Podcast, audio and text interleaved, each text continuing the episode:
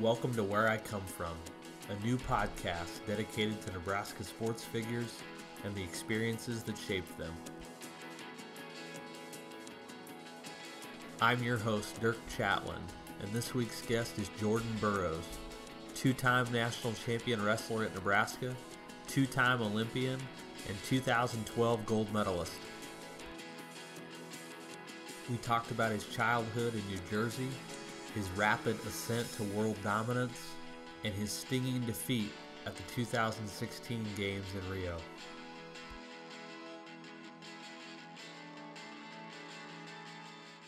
WWF's done in these big arenas, and I had to go to our high school cafeteria with like mats laid out. I'm like, wait, where are the tight ropes? Like, where are the people getting slammed through tables? And it felt like a like a public execution, right? Right, like being burned at the stake in front of the for the world to see. If I truly was who I said I was, then I wouldn't quit.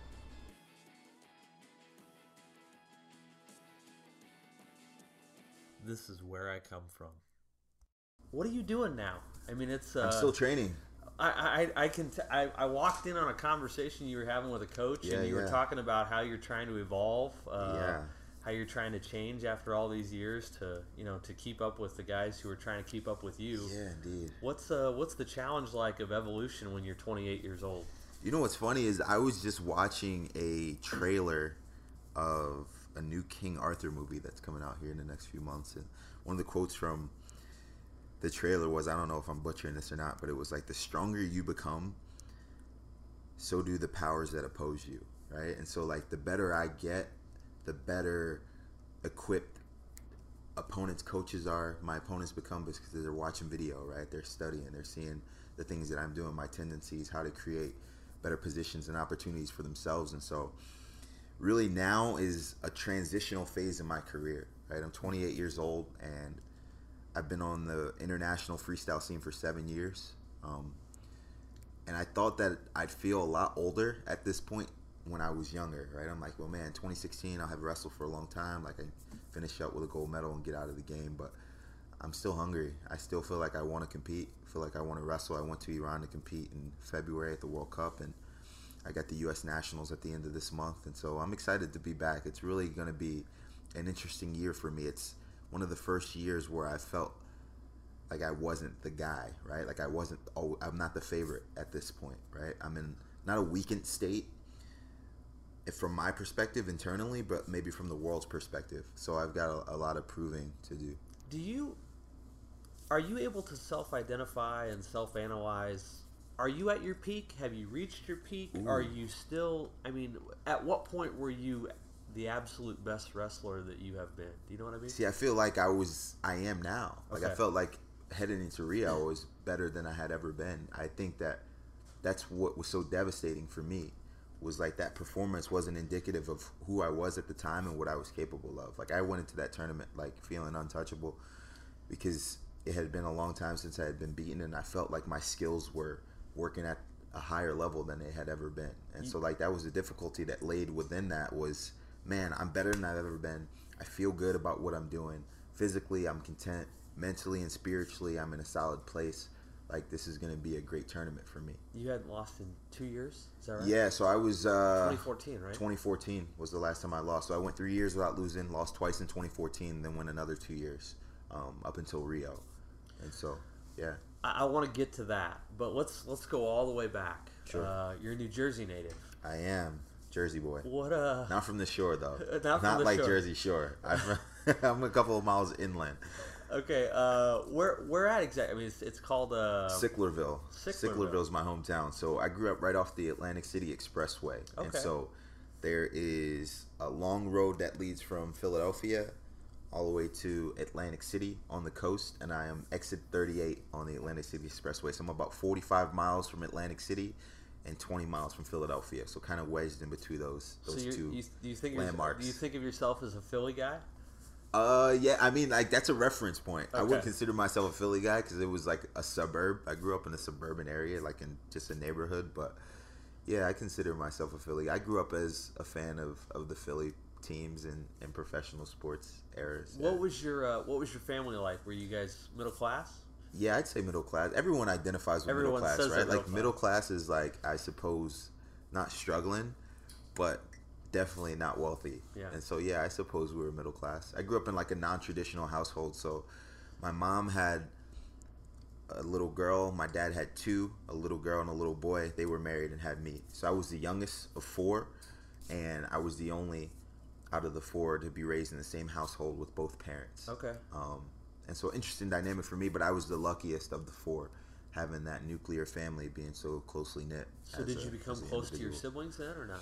I did, I did. So my oldest sister and my older brother, they both grew up in separate households with their parents. Okay. Um, and then my my other sister was in raised in the household with me. So out of the four, there were only two of us in the same household, and so it was different. It was definitely different. Um, when it comes to like the type of family perspective, like it's it's not what you see um, on TV, right? Like it's not the everyone's in the same house. We all go to the same high schools, play on the same sports teams. It was a little bit different than that. Well, Um, what was childhood like in Sicklerville? I mean, what was it was interesting. It was interesting. It was like a suburb of of the inner city, and so it was predominantly African American neighborhood. We did have a, a decent amount of, of Caucasians in our school as well, but it was it was it was diverse.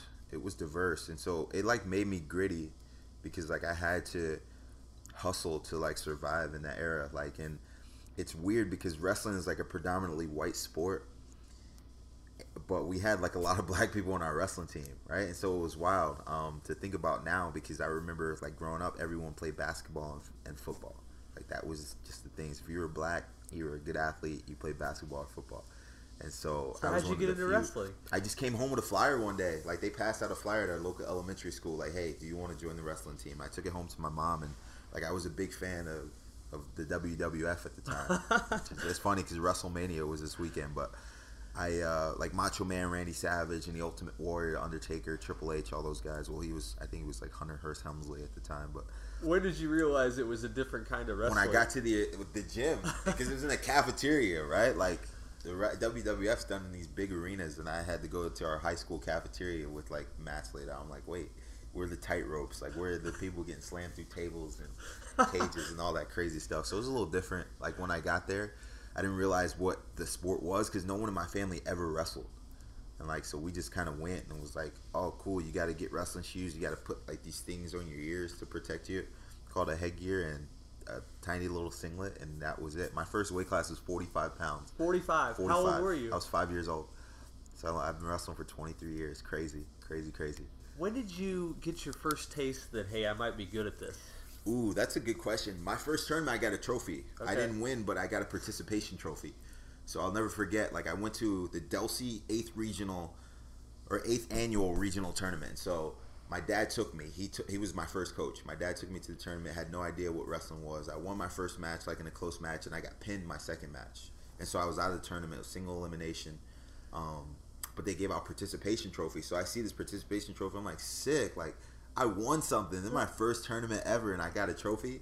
And so they had the brackets posted in the corridor right outside of the gymnasium. So I went and I looked at the brackets, and I'm with my dad. And I'm like, Dad, like I got a trophy. What ta place did I take? And he told me that I had placed eighth, but it was really just the eighth annual tournament. I hadn't actually taken eighth. I don't even think there were eight guys in the tournament. But like from that day, like getting that trophy was like my biggest motivator. Before every tournament, my dad would take me into the trophy room, wherever the tournament was, and he'd show me like, "Hey, listen, here's the trophy room. You see that tall one over there? That's the first place trophy. First place trophy was always the biggest trophy, and I wanted to get that one to put in my raw. He built he built me a trophy rack like in my room Really? as a kid. Yeah, he, he built me a trophy case, and I had all my trophies stacked up, all my medals, my plaques, my awards, and they used to hang in my room when I was a kid. So that was that was big for me. I So who was your who was your first real coach? Because he didn't know what he was doing, right? No, so my first real coach was probably a guy named Robin Jones, um, who's a buddy of mine. His dad, uh, Vince Jones, he actually wrestled here. He was an Yeah. All-American in 2009 at 184. We started wrestling the same year, and so his dad was my first like real legitimate coach. Um, and then we end up wrestling at the same college. You know, 10, 15 years later, it's pretty wild. Now, uh, so you were motivated by by the bling. Yeah, yeah. But I want the, the big gold guy in his wrestling stance on the top of the trophy. But as the story goes, uh, you didn't always want those trophies if it wasn't a first place trophy. No, uh, uh I didn't want them. Uh, yeah, interesting, right? It's like I always took losses hard as a kid, and it's funny because like after Rio, it's hard to say I don't take losses hard, but now you get like you gain a different perspective, right? Because it's more about the process. Like, okay, this guy beat me. Well, why did he beat me? You know, did he get to my legs? Do I need to work on my leg defense? Could I not get to his legs? I need to work on my offense or my finishes. But like when I was a kid, I just thought if I got beat, like I stunk. I'm like I suck. I quit wrestling, and so I would cry every time I got beat and go hide under the bleachers. And my mom would like she'd come and console me. She'd rub my back like it's okay, honey. Like just come out. Like my dad would come find me. He'd yell at me. He was like a tough guy. He'd like, hey, get out of here right now. And he'd be like, if you if you were to wrestle harder, you wouldn't be crying. You want to win, you wrestle harder. It was all about so effort. That was that was all. That was it. It was effort. He was like, if you wanna, if you don't want to cry, win. That was his thing. which is the, which is the way that people coach when they don't understand all the technical. Yeah, yeah. He, that was it, right? He was like, wrestle hard, uh, be aggressive, and like don't be afraid. Like that was just like his mottos, right? Like he knew no technical aspects, like or the intricacies of the sport. Like he couldn't tell you to do a move. He would just like tell you to wrestle hard. That was it. What did he do? He's a construction worker. He still works in construction. Was he your biggest influence growing up? Yeah, yeah, because he, he, was a sports fan, okay. right? And so, like, I think he kind of lived vicariously through me because he always loved sports, but he never really played organized sports as a youth, just because he had some other interest.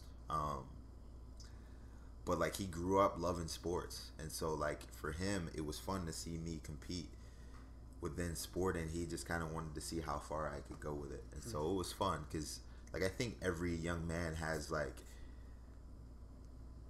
this this they, they they need to feel validated or or vindication from their dad, right? Yeah. Like they always want to feel like they've they've shown their dad that they're they're capable of doing something at a high level. So yeah, I always wanted to wrestle hard for my dad because I thought he'd be impressed, like if I brought home trophies and had big victories. What was the what was the most important or most influential moment of your childhood? That's a good question. I uh, ooh, I'd say one time my dad so I was at a family reunion in Jacksonville, Florida. Um, my dad was born in Florida, raised in Philadelphia, but anyway, he was with some of his old buddies from high school and some of his old family members, some cousins he hadn't seen in years, and so they they had never met me, right? But they had knew that he had kids, they just had never met me, um, and so. I remember like I was over playing with the other kids and my dad was with his cousins that were all grown men. They had kids, of course, by then as well. And so he was talking to those guys, and those guys were like, "Oh, like those your kids over there," and he was like, "Yeah," and he like he didn't know like I had just like I kind of walked over, but like they were like on the opposite side of a car, so they didn't see that I was there, and he was like, "Oh, like." Leroy, like that's my dad's name. He's like, "Are those your boys over there?" And he's like, "Yeah, like those are my boys." And he's like, "Yeah, that's my oldest one, Leroy." And then he was like, "That's my, that's my my youngest one, my baby boy Jordan." He was like, "He's pretty special. Like I think, I think he's a special kid." And, you remember uh, that? And he didn't know I was there. He didn't know I was there, and so like he said that he was like, yeah, he's pretty special. Like he's a special kid. He was like, I think he's gonna be the one. Like he he said that specifically. Like I think he's he's gonna be special. How do you remember right? that? And so like, but then like after, so he then he saw me right. So after he said that, he saw me. He was like, get out of here. He was like, get out of here. I don't want you. I don't want to fill your head up with stuff like this. And so, but but like from that moment, like I was like, man, like he thinks I'm special, but like I didn't see it. Like that wasn't my reality because I had never really done anything special. I was just a runt. Like I was the smallest in my family. Like I never was really the best at anything. I wasn't even the best athlete in my family, let alone the best. He, but he didn't express that to you in other no, situations. Uh, uh, but but he would because he'd always push me, right? Like I think he knew, like deep down, that like there was just something about me. But I think it was it wasn't from my physical prowess. It was just like from my mentality, right? Like I was always like dialed in. Like I was always a good kid. Like I always stayed out of trouble. I was extremely intelligent. Um, and so like I think he knew like I was just different from from what the neighborhood that we lived in and the people that we surrounded ourselves with. I think he just kind of saw like something different within me. I'm not sure exactly what it was at the time. Um, but it was huge for me in my development because like I always thought that I was capable of more. It was a confidence Like I was, boost. yeah, absolutely. I always thought that I had more within me and that I was capable of doing really cool stuff. When did you start to see it yourself? When did you when did you validate that his opinion? Probably my junior year of high school. Because I remember when we were in high school, and my dad, I mean, I, he's an amazing dad. He's done an amazing job raising me, but like he would, he was like, he didn't mess around like when it came to that stuff, and like he wasn't like a crazy dad, but like he'd let you know if he wasn't happy with your performance, right? It's like he'd tell you like you wrestled scared, you could have beat that guy, like that's not who you are, right? And I remember he was one year, my freshman year of high school, I was only I was like 16 and 10, didn't have a good year, didn't even make it to the state tournament, and he was like, "I'm not gonna be satisfied until you beat one of these good guys." He said that to me. He's like, "I'm not satisfied until you beat one of these good guys," and I to "What the heck, man? Like I I can't, right? Like he used to be like, "Yo, listen, you can beat these guys. I know it. I know you're capable. Like I know you can beat these guys." And sometimes I get so upset because I'd be like, I can't. Like I can't beat them. They're just too good. They're too strong. Too. They're just better wrestlers. Like I can't beat these guys. And he'd be like, "Listen, you can beat them. Like don't say that. You can beat them."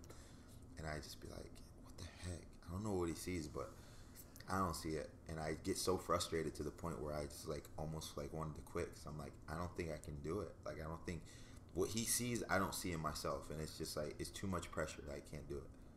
Jordan, there's probably dozens of guys walking around Jersey, uh, Sicklerville, saying, "That guy that won the gold medal, I beat that Oh, guy so in high school." They're more, I- they're more than dozens. They're, they're a lot. Of, I took a lot of L's. you were a late bloomer. Why? Why were you a late bloomer? I was just, I was a runt. I was small. I was, I was a 103 pounder as a freshman in high school. I was even a 135 pounder as a senior. Okay. Right? And then I finished off here at 65. And so, you know, usually 35 pounders are recruited as 41 pounders, 33 pounders, not 65 pounders. And so, like, I really just started to develop as a man once I got to college, but also was like being surrounded by excellence, like a coach that was going to pour into me daily, like having training partners that are all the best guys from their hometowns and their areas and the in their states. And so, like wrestling, we had no tradition in my high school.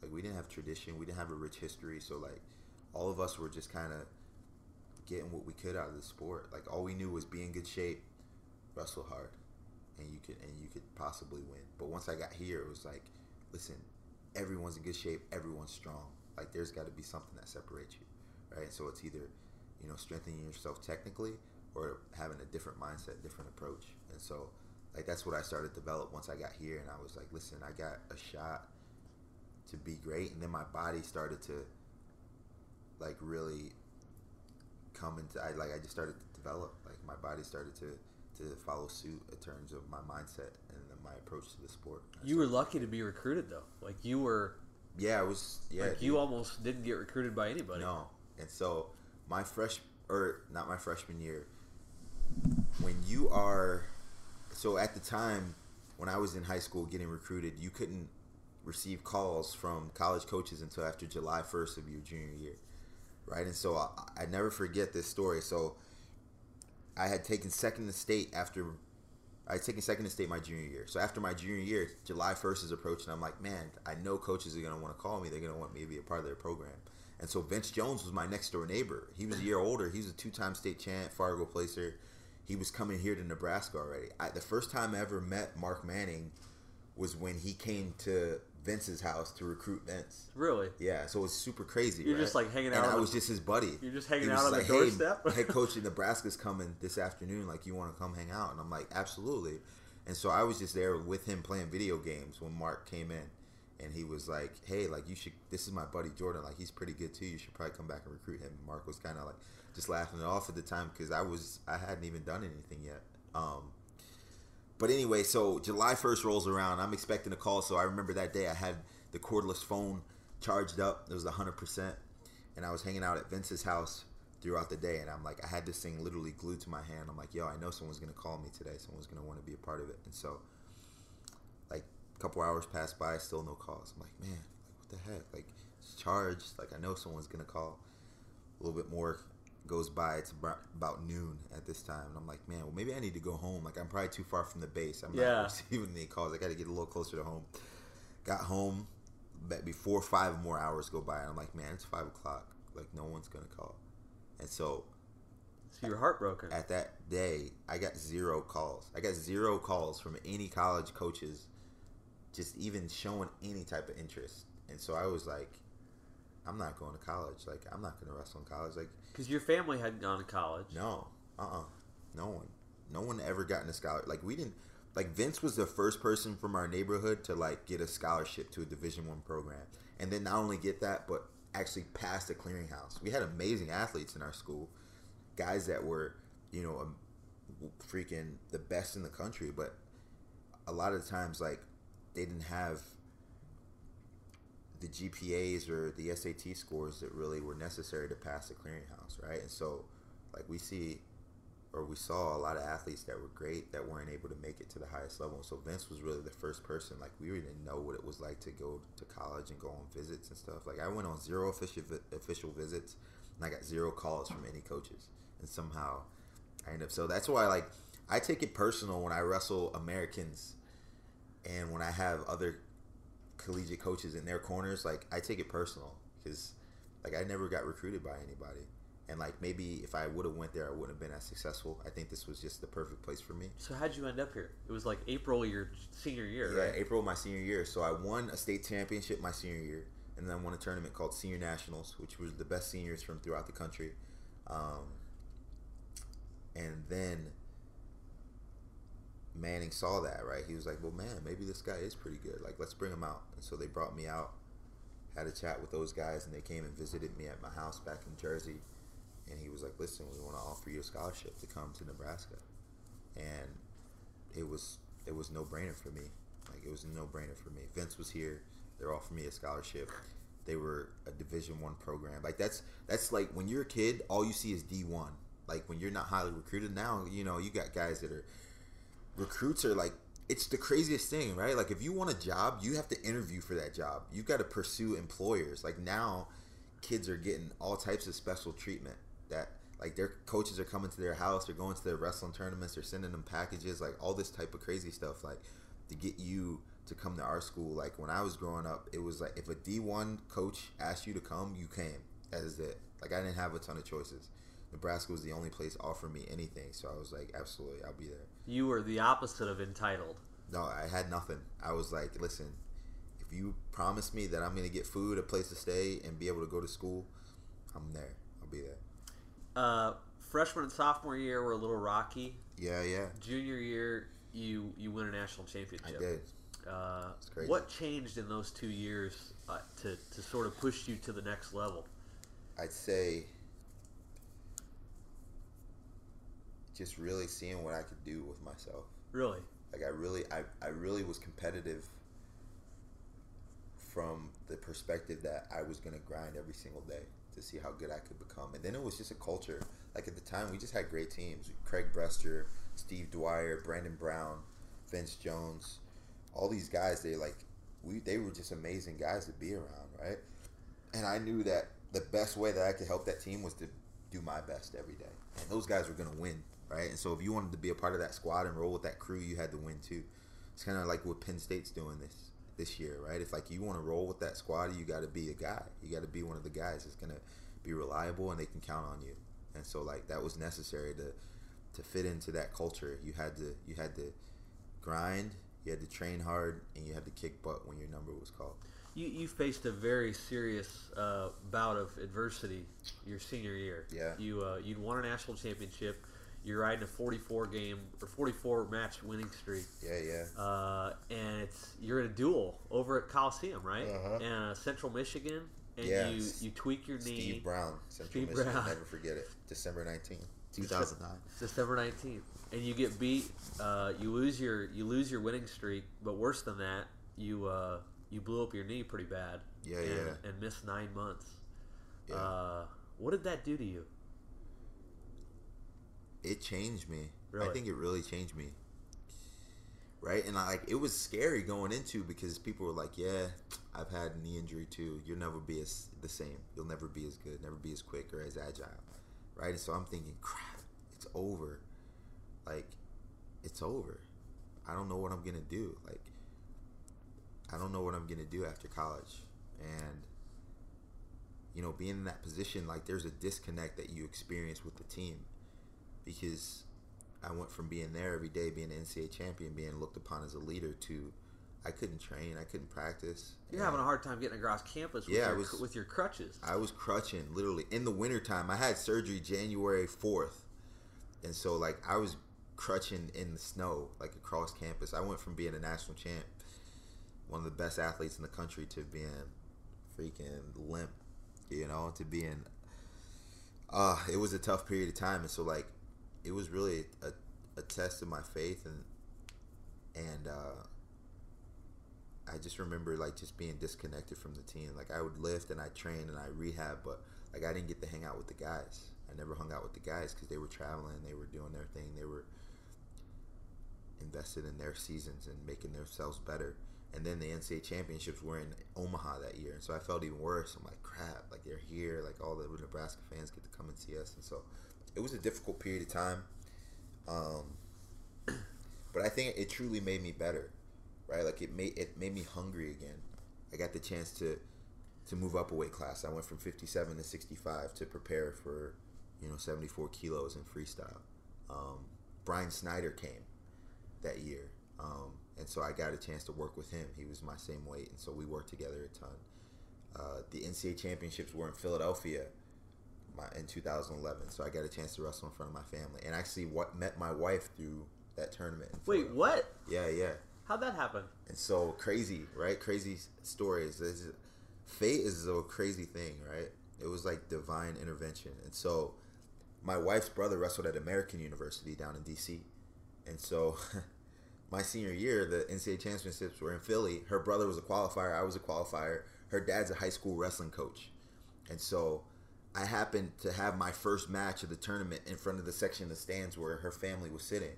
And her dad's like, hey, Lauren, you got to watch this Burroughs kid. Like, this kid's pretty good. Like, he's from Nebraska. He's a stud. You got to watch him. And so she watched me wrestle like the entire weekend. And not only did she think I was a great wrestler, she thought I was good looking. right? And so she sent me a friend request on Facebook a couple of days after NCAA tournament, like, hey, like I watched you wrestle this weekend. Like my brother was there competing. Like you looked awesome. Congrats. Now, come on, you probably get 10 of these a week, right? Yeah, but she, it was she was a beautiful woman.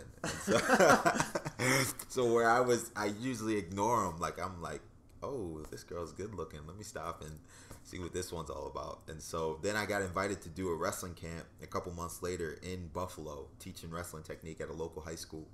And I was like, hey, I remember that girl Lauren lives here. I should probably reach out to her. So I was Oh, like, she hey, lived in Buffalo. she lived in? Buffalo at the time. She's from Buffalo, and so I sent her a message like, "Hey, um, haven't talked in a while, but I'm in town for a few days teaching wrestling clinic at a local high school. Like, I'd love to meet up with you. Here's my phone number. Reach out to me, please, if you get a chance." And she's like, "Yeah, sure. I'd love to meet up with you."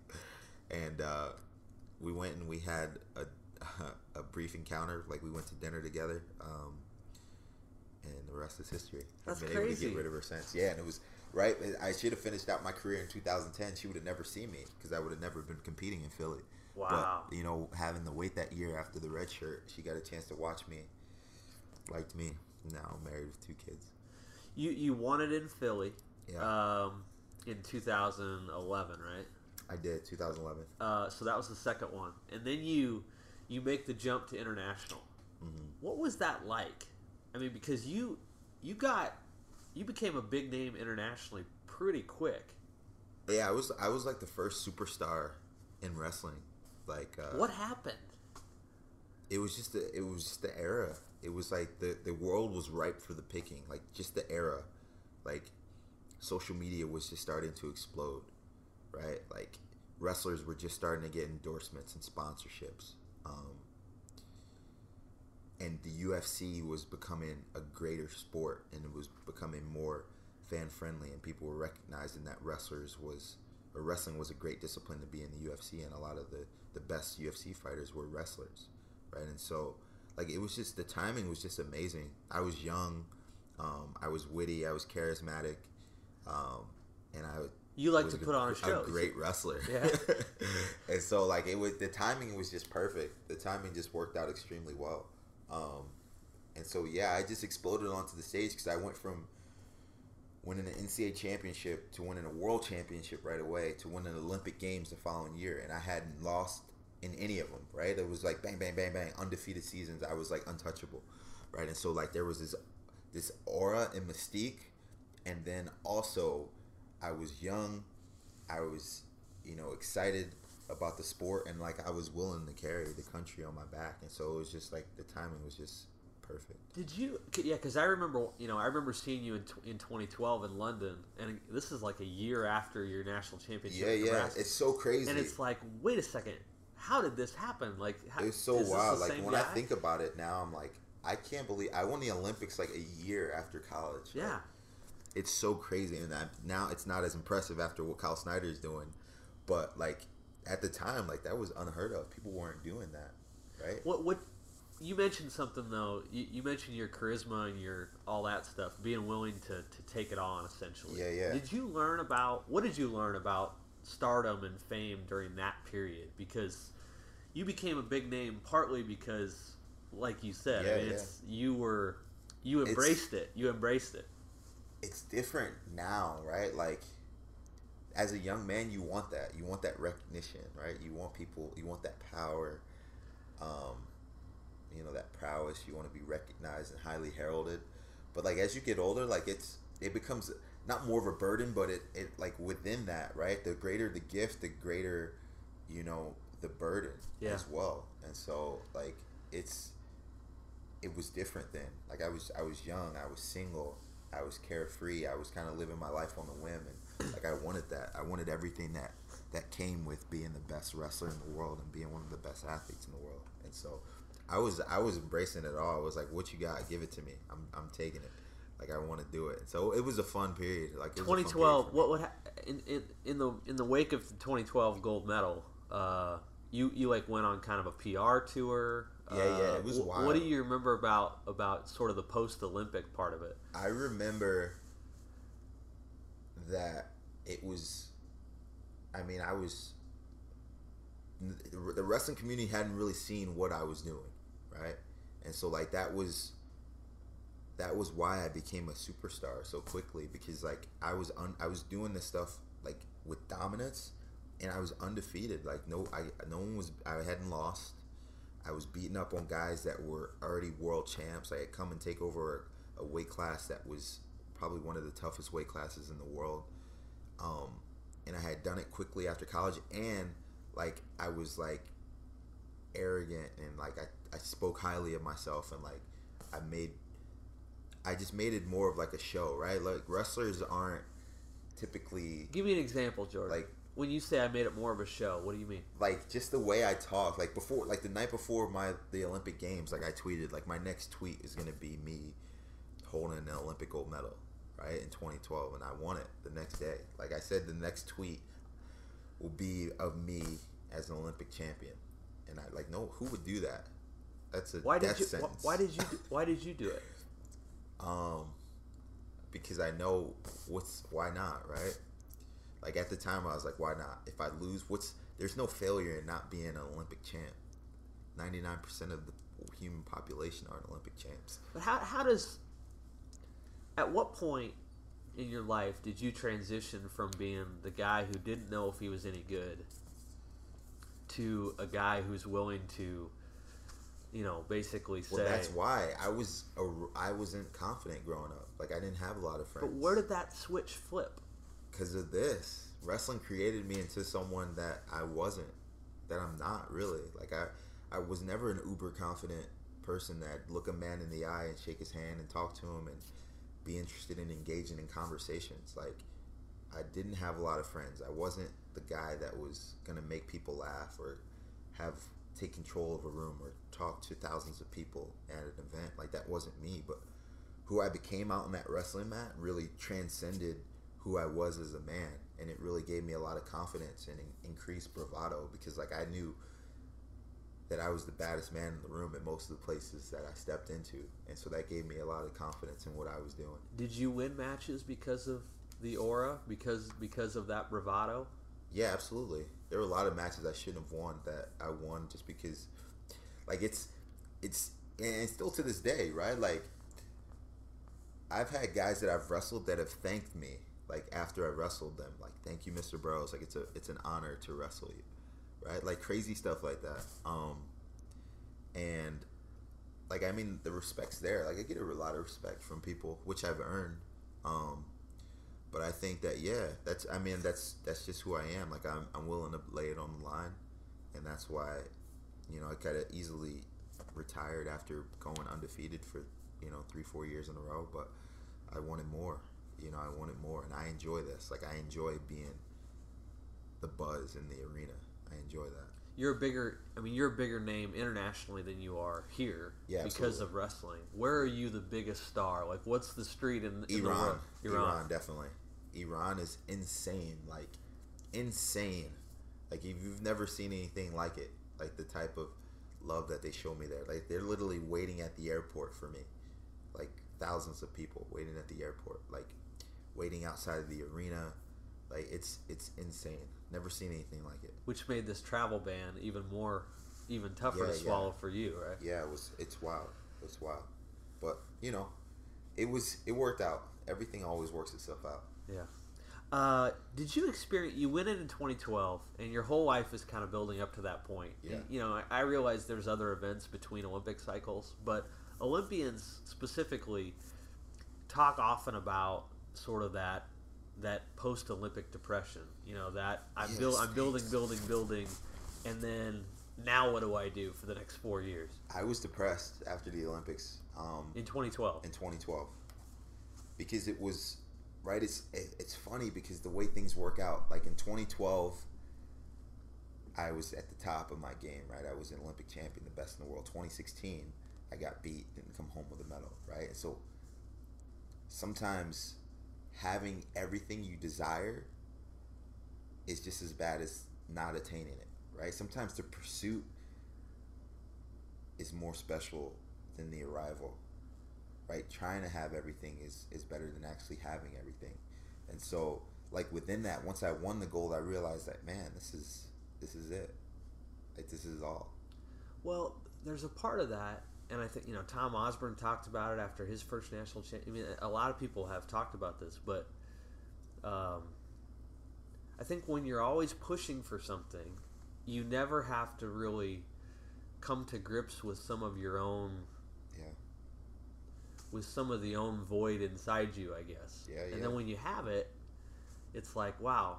I have everything that I want. If I'm still not happy or still not satisfied, th- th- then it's a me problem. yeah right? absolutely and so like that's when i really started to develop in my sp- in my faith and spiritually because like i realized like listen i've got it all like i've got i just won 250 grand i've got this gold medal sitting here on my kitchen counter right like i go downtown and everyone recognizes me right i got my own wrestling shoe coming out um, but like i still i just was unhappy right i'm like man i got it all but like this is it you know now the clock starts again for you know for the next olympic games it's funny because like when i was in rio literally the day after the olympics all of the olympic stuff was coming down right like rio games over taking all the usa flags down The posters, the, the, signs. posters, yeah. the signs, and it's like it's over.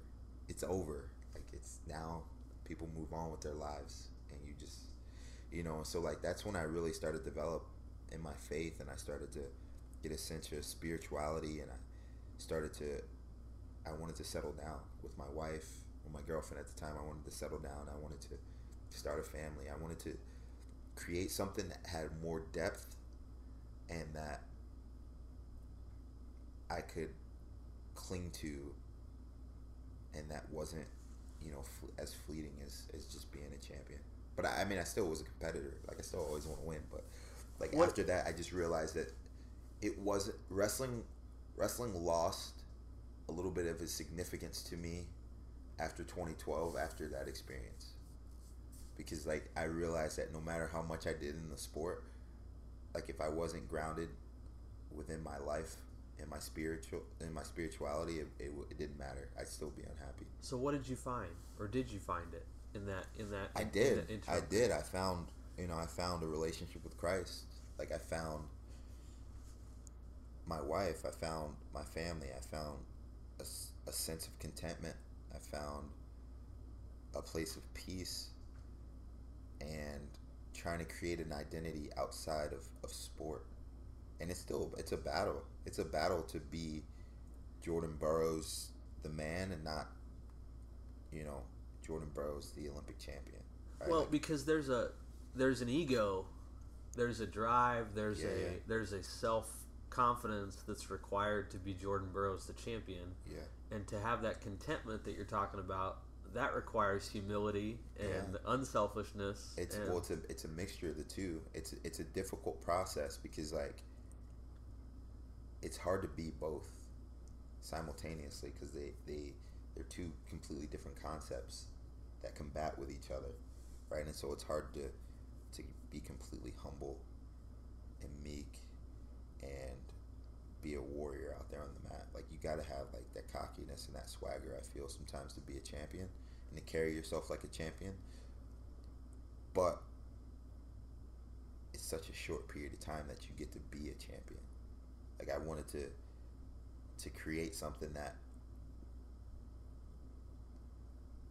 who I where it wasn't a persona, like it wasn't a persona where it was who I was. Like who I was on the mat was who I was as a man, who I was in the arena, and who I was in interviews and to people and on social media was like a legitimate person, like all what, the way around at you, all times. How do you, how do you do that though? What do you mean? I mean like I didn't want to have I didn't want to create more than one me. I wanted to always be the same, regardless of the position that I was in. Um, and so I tried to create a person where, like, I trusted in the process of the sport. Like, it wasn't always about, you know, becoming someone different. It was because, like, I, I competed because I love the sport. I want to continue to do it because I'm really good at it. And I'm blessed to be doing this, and I love it. So I want to continue to improve at it. You said some things going into. Well, let me ask you this first. Was 2014? You said you lost twice. Was it? Yeah. Was it fluky, or was it, or were you sort of it was wrestling? Fluky. Okay. It was. It was a mixture of both, right? Like it was tough because my first year married, we had a baby on the way, um, and so like. I mean, there's got to be moments where you're walking around, Babies R Us, yeah, it was, and, and, you're thinking, man, I, I should be practicing, or, or you're practicing it's and you both. feel like I should be at Babies R Us. It's both, dude. like that's the that's the biggest struggle now for me in my life as a man is with the kids, I feel like I should be training. When I'm training, I feel like I should be with the kids, right? And so it's it's a difficult place to be in because like sometimes you just get you can't swing too too far to either side of the pendulum, right? Sometimes you're like, man, I should probably just retire and dedicate my life to my family. Like this is important to me.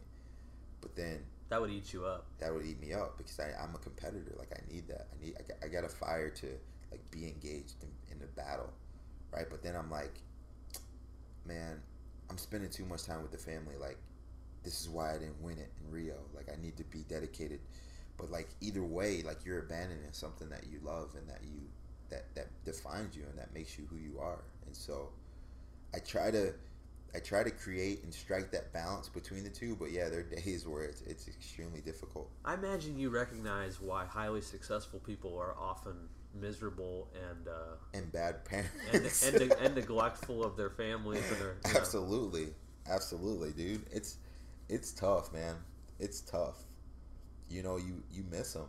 You even now, my family's back in Buffalo. My wife and kids are back in Buffalo visiting my in-laws because um, my wife had a wedding to go to one of her high school best friends, and I'm like, I, I got I got to train. Like I got a tournament less than a month. I got to be back.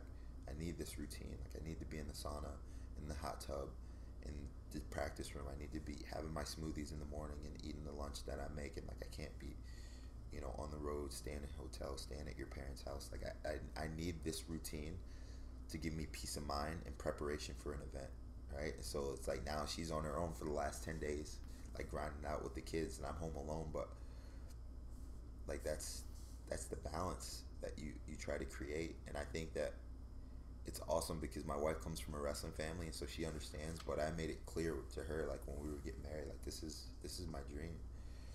Like this is my dream. But it's so it's so much better. It's so much better because like there was a time where wrestling was all I did, and I was miserable. Really? I was. It's too hard, dude. Like if you do too much of one thing, it's it's it's it's very difficult. It's very difficult to live in that lifestyle, and so, you know, within that, like I said, like that's why I was miserable after London because I had done so much. I'd done so much to get to that point, but I was just like, I don't know if this is worth it. Like this, I don't know if this is worth it to me. It's not worth it to just to completely dedicate my life to this and feel like this afterward. Like it's it's not worth it to me. It's not worth it to me. Jordan, I, I am a believer that some of the best athletes, excuse me, are are often the ones that think the la- the least. Absolutely. Okay, so and and that's true of basketball, football. I mean, you can go across like. What's always fascinated me about you is that there's clearly a ton going in going Yeah. on inside of that brain, and in so many cases in athletics, that becomes interference Mhm. for what you're trying to accomplish. Like the people who think the most are the ones who clutch up under pressure. They're the ones who can't get out of their own way, whatever it is.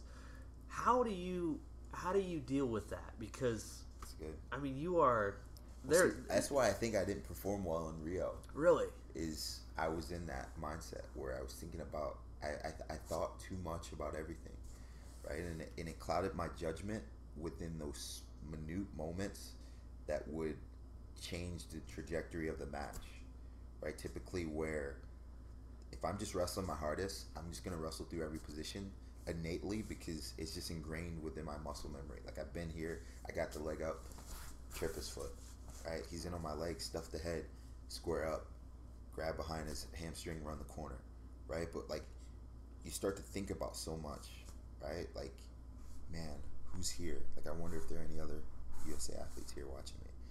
Like, man, I get a ton of money if I win this event.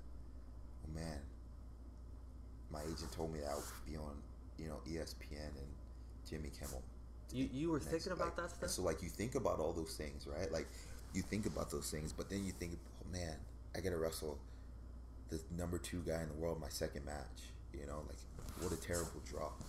Or, you know, I wonder how what he's thinking. I wonder how he's feeling. Or man, my legs are a little sore today. I don't think I'm gonna be able to, you know, be in my stance as well. Like just like all these things start to go into your head, and like you said, like when you have that cloud of judgment, you can't do like a clear mind is the best mind for especially for wrestling because it's like it's such a it's so, so much going on so quickly right like it's not like the NFL you play 14 seconds at a time and then you get a 45 second break in between to, to reevaluate what you're doing like and this goes on for just like- three hours. Yeah, wrestling is.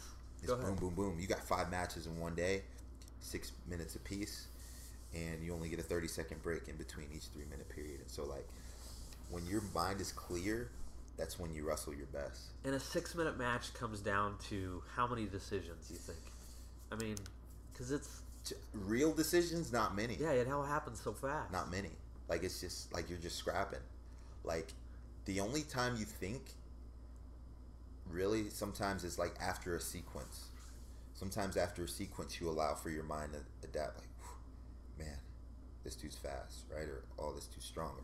He's defending my single leg. I'm gonna switch it up and go misdirection. And so like but when you're within it it's too much going on. But like for me like i was thinking i was thinking too much right? There was a time where i got to a single and i'm like crap this guy's good upper body. If i come up high with this single he's gonna try to throw me. So maybe i should switch off to my seatbelt and try to run him out of bounds. And i couldn't. Or you know man i'm on the 30 second shot clock i got to get to this guy's legs but he's defending well i'm just gonna give up this point and go back and get another one. Like all these thoughts that I was having within that match against the Russian that typically I don't think about, and I just just wrestle off the cuff. Cost me, cost me. And as like as bad as I wrestled, like it was still only a one point match, and there was certain points where, you know, I feel like I could have I could have changed the direction of the match, but I just either I was afraid to, or I was just a step behind, or he was just that well prepared. When did you realize that it was not going to happen? Ooh, when he scored when he scored the third point late in the match, and so it was 2-0 for a while. 2-0 is always good, right? Because a takedown wins it, and so I'm like confident, man. 2-0, I'm good. If I get a takedown, I'll beat this guy. I know I can score on him. But then he got another push out late, so it was 50 seconds left, and it was 3-0. So now I'm like, I got to score twice. I got to get two scoring sequences, and my I pride myself on my conditioning, you know. But because of my, I had a cut in my head. I kept bleeding. They kept stopping the match, and so like I never really got a chance to to get like fully into this guy to like get him exhausted to get him where I wanted to get him. Um, and so yeah, so when it was 3-0, I'm like, I got to score, and I got to score soon. And so I got his, I shot, got it on a single cut the corner, and I tried to switch off to the double too fast, and he kicked out. Like if you watch the video, I tried to switch off to the w, double too fast, and I came back. He kicked out, and then we we scrambled for about 25 more seconds. But by the time I got a takedown, it was too late. It was too late to do anything. And so like, it was. I can't believe I lost to that guy. It was. It's a bummer. It's a bummer to me now because, and not because of everything that came with being an Olympic champion, but I've beaten every single guy in that weight class. Every guy. I'm. I'm. If we re wrestled that tournament that next day, I would have won it. And. uh and I, I am the best guy. I still feel like I'm the best guy. Um, but it's not. It's not. UConn's better than Mississippi State. You know, it's it's not a. It's not about who's the best team. In essence, it's about who wins. Yeah. You said before the before the Olympics, you, you said uh, I think you told ESPN that, that I know this will, will sound borderline freaking psychotic, but I'd rather die than lose. I would. I don't know if people are willing to put it on the line like that. You lost. I did. Did it feel like death? It felt like yeah. It felt like a like a public execution, right? Right, like being burned at the stake in front of the for the world to see. It was just humiliating. It was humiliating. It was embarrassing, right? Because like it's not indicative of who I am as an athlete and who I am as a man. My philosophy, my approach to the sport, like what I gave that day was so much less of who I actually am that I'm I was humiliated because of it. You went to the press and you went on. It, it, it is, it's sort of an epic. Uh, I don't know if it was a press conference or what it was. I wasn't there, but but you said you said in part you said I feel like I let my family down, my kids. I missed a lot of my important milestones in my children's lives to pursue this sport. I didn't see my son walk for the first time. I've left my wife at home with my two kids for long periods of time to go to training camps to foreign countries. Um, I've worked hard for four years, man. I've done everything right. I've spent my time away from home. I've cut weight. I've ran, gotten up early. I've sacrificed so much to get here, and I just wanted to show people that. I didn't want anything from this but for people to understand wrestling's cool. We work hard. I wanted to be a Simone Biles, a Michael Phelps, an Ashton Eaton I wanted to be one of those guys, and it's unfortunate, you know. I've had so many expectations, things that I wanted to do here, records that I wanted to set, precedents that I wanted to be a part of. I just feel a lot of disappointment, embarrassment, disgrace. But I let myself down most. I love the sport of wrestling because it's a testament of your will and it's what you're capable of as a man. As nervous and afraid as I was coming into this tournament, I knew that I was e- that I was equally as confident and as prepared. So now I face it. I face the fans, the criticism, the backlash, the trolls. I've always made my goals public. The hard thing about being an Olympian is your failures are public too. I've thought about it for so long. This is the one time, the pivotal moment within my career. You know, there are not a lot of defining moments for a young individual in life. This was going to be ultimately a catalyst for, for propelling me to where I wanted to be moving forward with my life. My life, it's altered be it as it may, you can say, oh, you can come back, you can return in 2020. My life is altered indefinitely. At some point, I'll find out what I did wrong and learn a lesson from this. I'll get stronger because of it. It's going to hurt though. For a long time, I spent so much time this year promoting my personal brand, and I said I was capable of being the greatest wrestler ever. God said, prove it, and I couldn't. Yeah. I'll never forget that, man never forget that day, that moment. I just had to express myself, right? I see a lot of people after devastating losses, they don't want to talk at all. You know, they just want to hide. But that was like almost therapeutic for me because I felt there was so much. There was so much. Every I mean, so much pressure, so much expectation, so much of. I mean, it was it was a big it was a big moment. It was a big moment for me. It was a big moment for me, and so I remember after coming off that mat after that second time. I mean, I haven't lost twice in a day since it's been 10 years, 10, 11 years. Um, but yeah, coming off of that mat for the second time, I was just like, that's when it really hit me. That's when it really hit me. And uh, I was just like, man. Like, it was just like confusion. Like, what happened? Like, what the heck happened out there? Like, what like what happened today like this is my biggest fear my biggest fear literally in the flesh what happened and i couldn't i was like it was like watching i was watching it happen and unfold in front of my face and it was just like what is going on? And so it was just it was tough to deal with. It was a tough experience. It was hard to to live. You know it was hard for people to watch but it was hard to live. It was really hard to live um, because I knew without a shadow of a doubt that I was capable of winning that event.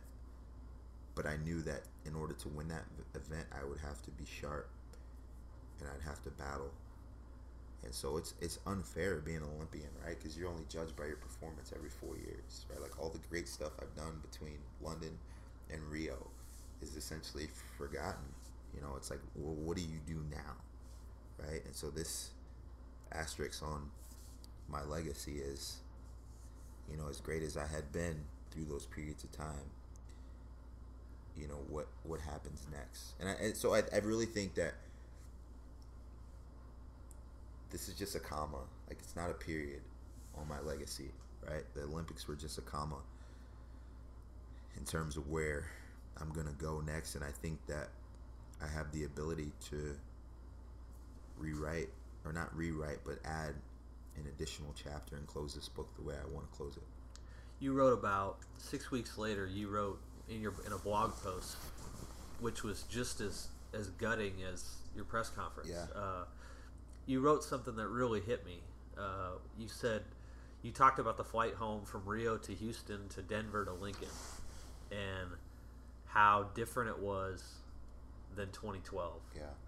And how you you walked through the, the Lincoln airport, and instead of there being a celebration for you know an Olympic medalist, there was no. Nobody was there. There was no one. When I got off the plane, I flew straight from London to L.A.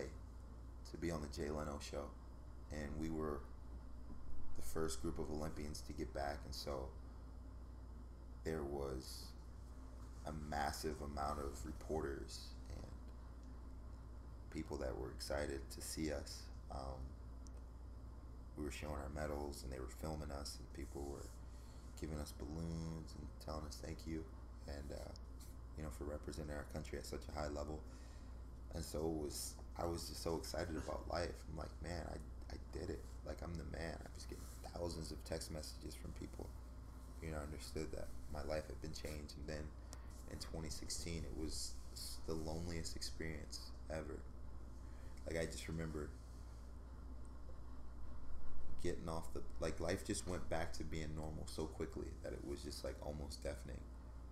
You know, it was. You hailed you hailed a cab coming home. I had I called a cab. I literally walked through the airport alone. No one said anything to me. Grabbed my bag off the carousel, got in the cab, went home. It was it was lonely. It was lonely. What so, were the next What were the next few weeks like? Is it or, or did it go longer than that? It was. It was. It was tough, but like I had to I had to make the transition quickly because I was a dad and a husband, right? Like I didn't have time to sulk. My family was in Rio. I had to instantly change from listen. I understand you're devastated, but your kids and your wife need you. Your family needs you. They need you to be dad. They need you to be Jordan.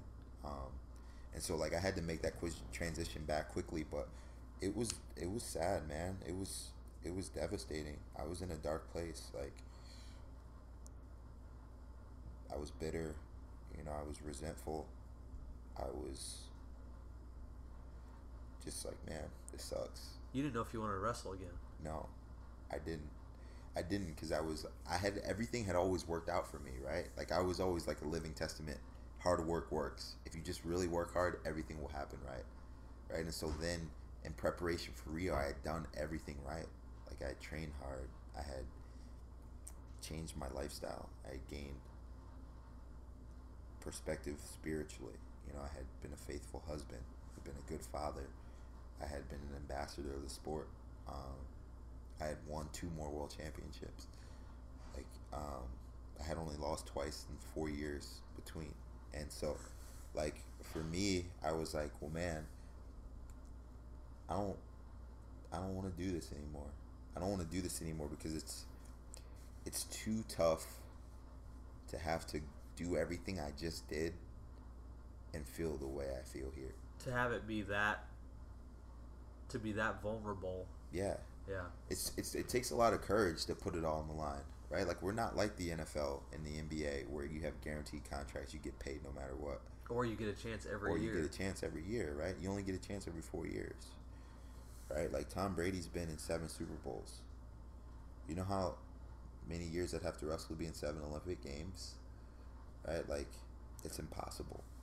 It's impossible, and so like in between in those, I don't know how those guys feel after I don't know not making the playoffs or losing in the AFC Championship, but like for us it's only every four years and there's a significant build up to it and it's it's really difficult to live down. You know what's funny is like everyone now they're like well hey like we're big fans. Like we watched you at the olympics this summer. And i'm just like i don't even know what to say to that anymore like i watched you at the olympics this summer and i'm just like thanks appreciate it because it's just like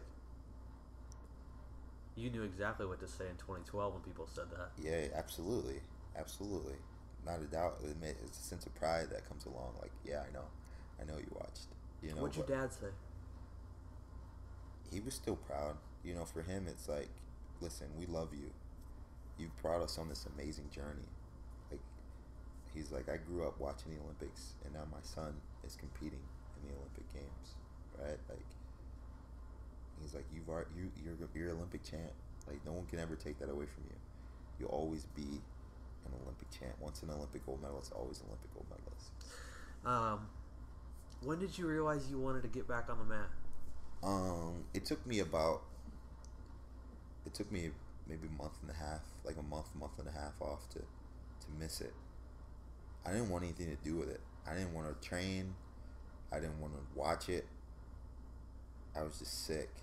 I felt like a charity case.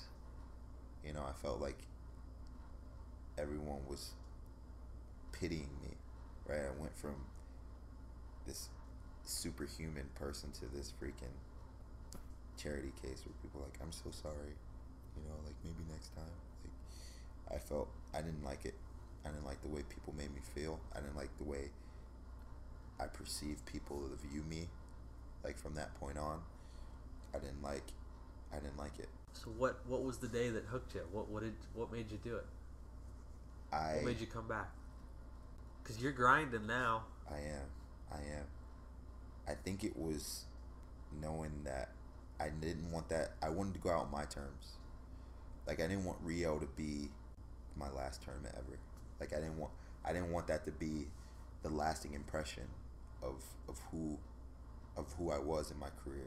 Right. It's like it's almost it's like it's really sad to see go to a funeral or a wake or a viewing and see someone in their in their death in that state because like that's that's how you view like that's how you remember them like right this person that once was so lively and so beautiful but now this is what you know we see of them now but like I, I, I just wanted to I felt like I had more left in me and I felt like if I truly was who I said I was then I wouldn't quit and that I'd be more relatable and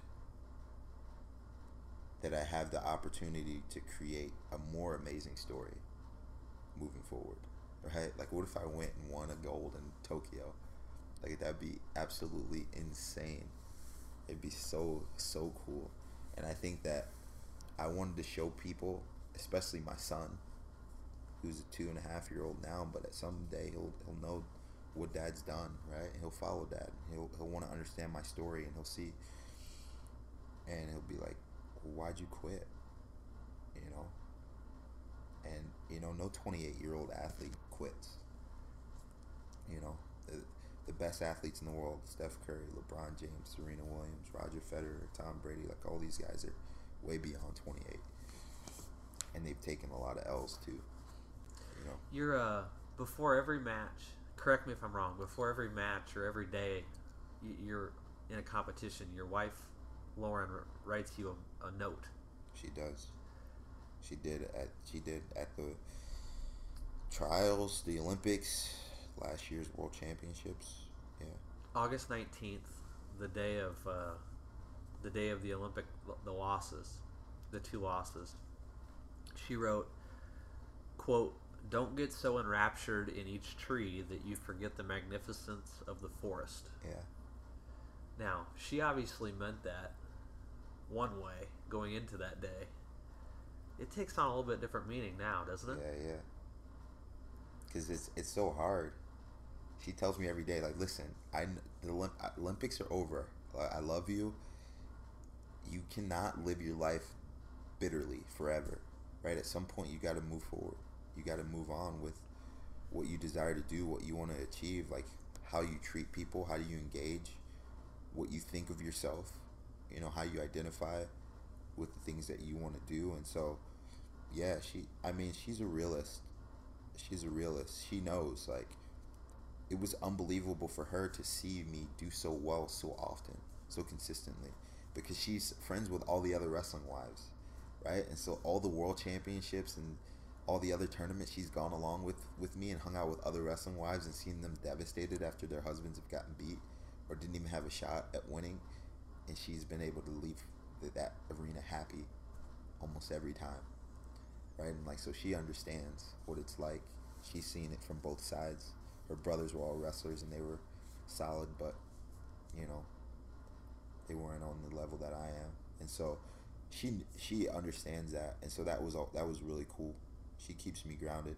Um, but yeah, I think that now is is it speaks more truly than ever, right? It's like, listen, this could either motivate you and fuel you, or it could it could crush you, right? It could crush you. It could it could break your psyche so much that you'll never be the same. Your first match back, competitive match back, was was where? World Cup Iran, Okay, so it was February. February. Uh, did it feel different getting back on the mat in front of people? It did, yeah. It felt different. Um, I was excited though. I was excited to get back out there, especially in Iran because they love wrestling so much and they're big fans of mine. But uh, it was great. I've still got it. I mean, I'm still I'm still really good. Um, and so that was fun. That was fun, and I, I think that for me now is like, like you heard me talking with the coach is like, understanding that within that is evolution, but also that there may be specific times where things become difficult. That doesn't mean that you're any less of who you are. I think for a long time I was like, well, man, if I don't dominate guys, then people look at me differently, right? Like I'm not this mis- mysterious figure that just like is untouchable, this superhuman, freaking superhero. And so now I've come to terms with I just want to get my hand raised, and I want to do it in the most diverse freedom that I can. Like I, I just want to have fun. Like I, I like I like what I do, and I'm still having fun with it. And so like that that's that's the great part about it. Like I'd love to being back out there, but it's but still like you know people they people regard you differently, right? People regard you differently, but I think that being back out there, it was great for me. I just felt back. I felt home. Uh, you know, you mentioned Federer. He's he's undergoing a resurgence right now. Yeah, he's killing it. He's killing it. it's not similar because he's older and his physical skills have waned and all this stuff. But I think it's funny you meant you know, I think he takes more joy, sort of in being vulnerable because there's there's less pressure. Like the invincibility creates a bur- it creates much, a burden. so much of a burden, right? Because like now it's like you get beat, all right, we'll work on it, we'll come back, we'll still like we want to we want to improve as a wrestler and win when it matters, right? But for a long time, like I gotta win every single match, I gotta dominate every single match, and like to maintain that excellence for a long time, it's mentally draining. Phelps went through the same thing. It's I so mean, draining. You know, It's Phelps got humbled really bad in 2012. Yeah, I, I mean, if Michael Phelps loses one race, even if it's a silver, like people are like, "Dude, what's wrong? He's losing it."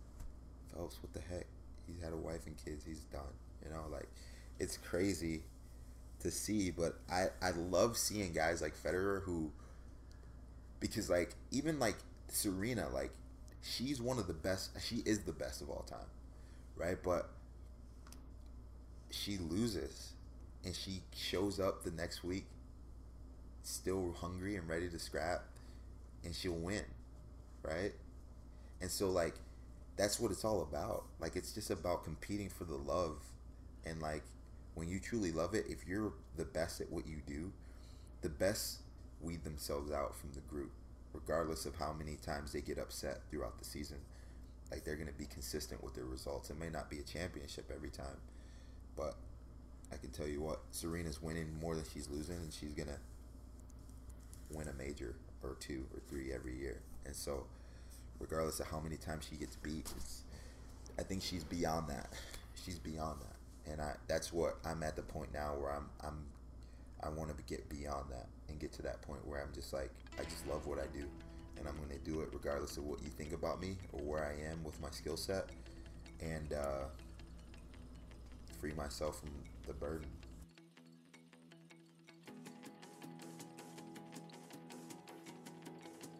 Thanks for listening to Where I Come From. You can check us out on omaha.com slash podcasts or on iTunes. Thanks to Bird Creek for the music. If you have ideas for guests, you can email me at dirk period chatelain at owh.com.